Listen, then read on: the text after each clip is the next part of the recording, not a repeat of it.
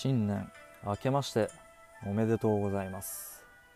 今年もこのケビキーラジオよろしくお願いします。はい2022年幕開けですね、えーとは言ってももう25日なんで新年の気分じゃないと思うんですけど、えー楽曲工房のオマージュっていうことでねちょっとこれやってみたかったんでやっただけです。えー、あの1年にね1年にっていうか今年何回目の配信だろうっていうのを把握するためにシーズンごとに分けていこうかなと思います。年が変わってはね。ということで、えー今回がケビキーラジオシーズン2の、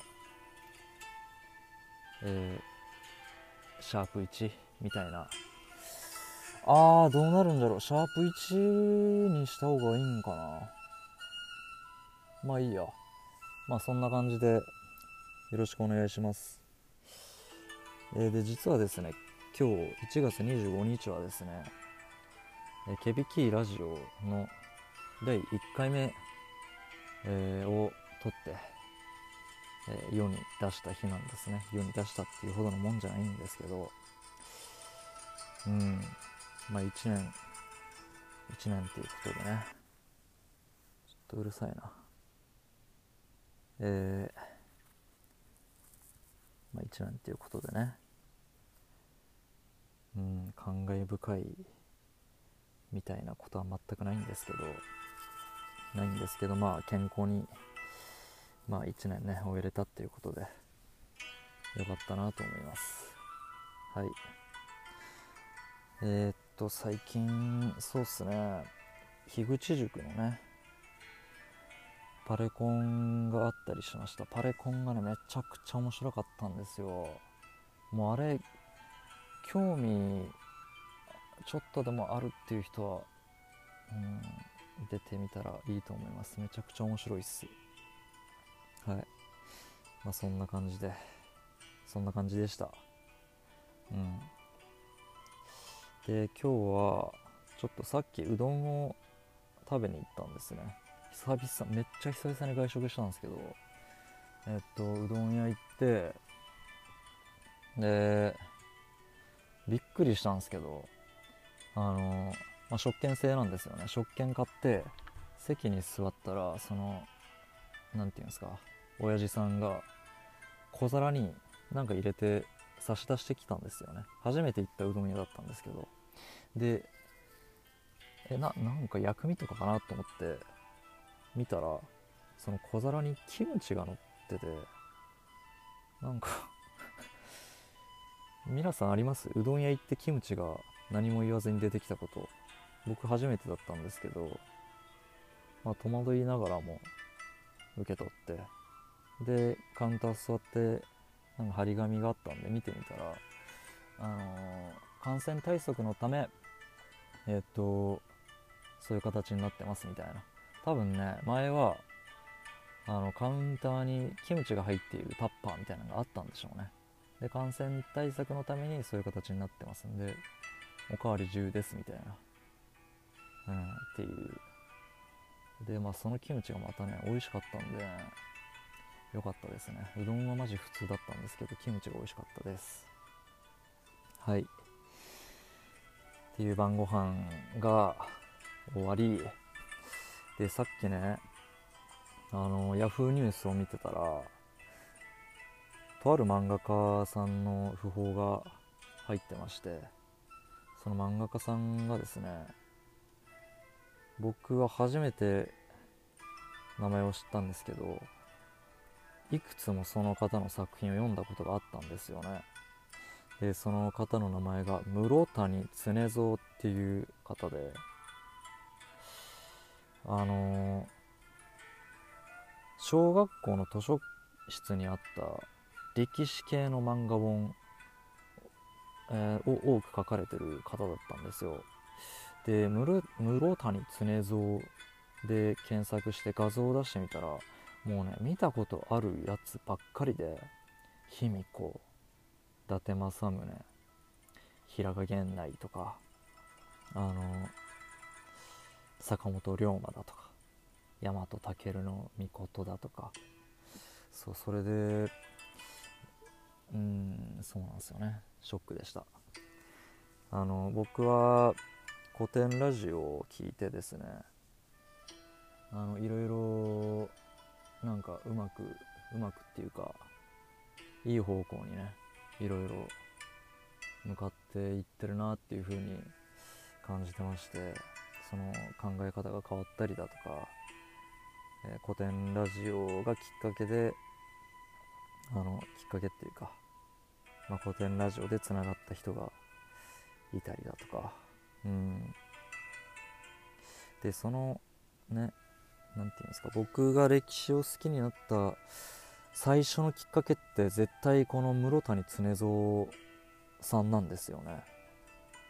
うん。なんでねあのすごい感謝の気持ちがあるんですけど。うん。いやーね。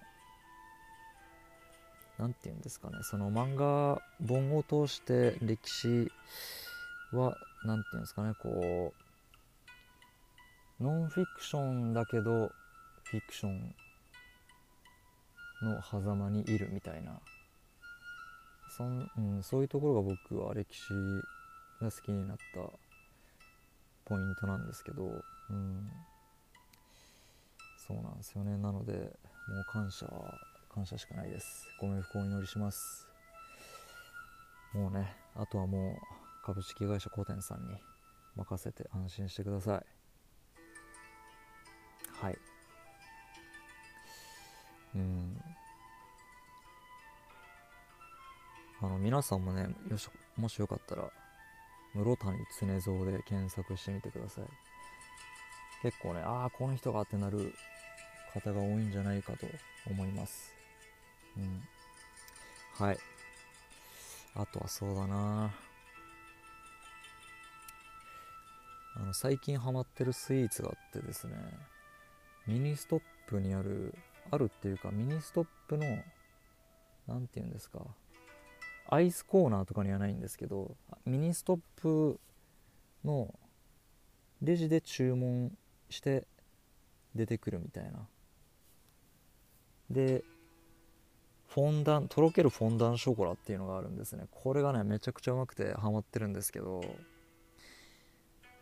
なんかねまたミニストップさんが新しいスイーツをいちご系のねやつ出したみたいでこれをまたチェックしに行かんといけんなと思ってるんですけどミニストップは今日は置いといてですねあの僕がもうね一押しのアイスクリームをちょっと紹介したいと思います。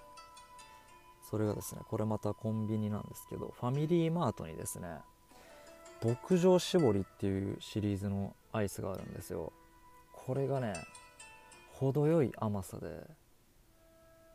優しい美味しさなんですよ。でえっ、とプレーンっていうか、まあ、スタンダードなやつが、えーと牧場絞りのミルク牛乳のねやつがあってであといろいろねあるんですよ。何だったっけな。えー、っとキャラメルとかあってで中でも僕的にこれやべえってなったのがプレミアムっていうやつ食べる牧場プレミアムっていうちょっとねあのお高いんですけど260円ぐらいのいやこれがねもう最高の贅沢なんですよね。でさっきそのうどん行ったうどん屋さん帰りにファミマ寄ったんですよね。でそしたら新しいやつが出とってえー、食べる牧場チーズケーキ。今度チーズケーキ味が出てたんで買って帰りました。ということでね今からそれを食べようと思います。あ食レポしてもいいな。してもいいけどちょっとゆっくり食べたいんで。僕は食べる牧場にねあの真剣に向き合ってるんでいつも。あのポッドキャスト録音している片手まで食べたくないんですよ。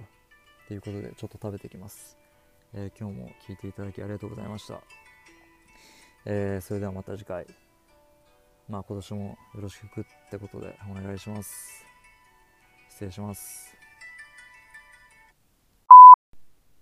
えー先ほど録音し終えた音源をアンカーからアップロードするときにですねシーズン2にして、えーアップロードしようと思ったんですけど、うん、そうするとそれはそれでなんかややこしいな、うん、めんどくさそうな感じだったんであの今まで、まあ、例えばシャープ30トータルの30でもシーズン2のシャープ1みたいなことになって、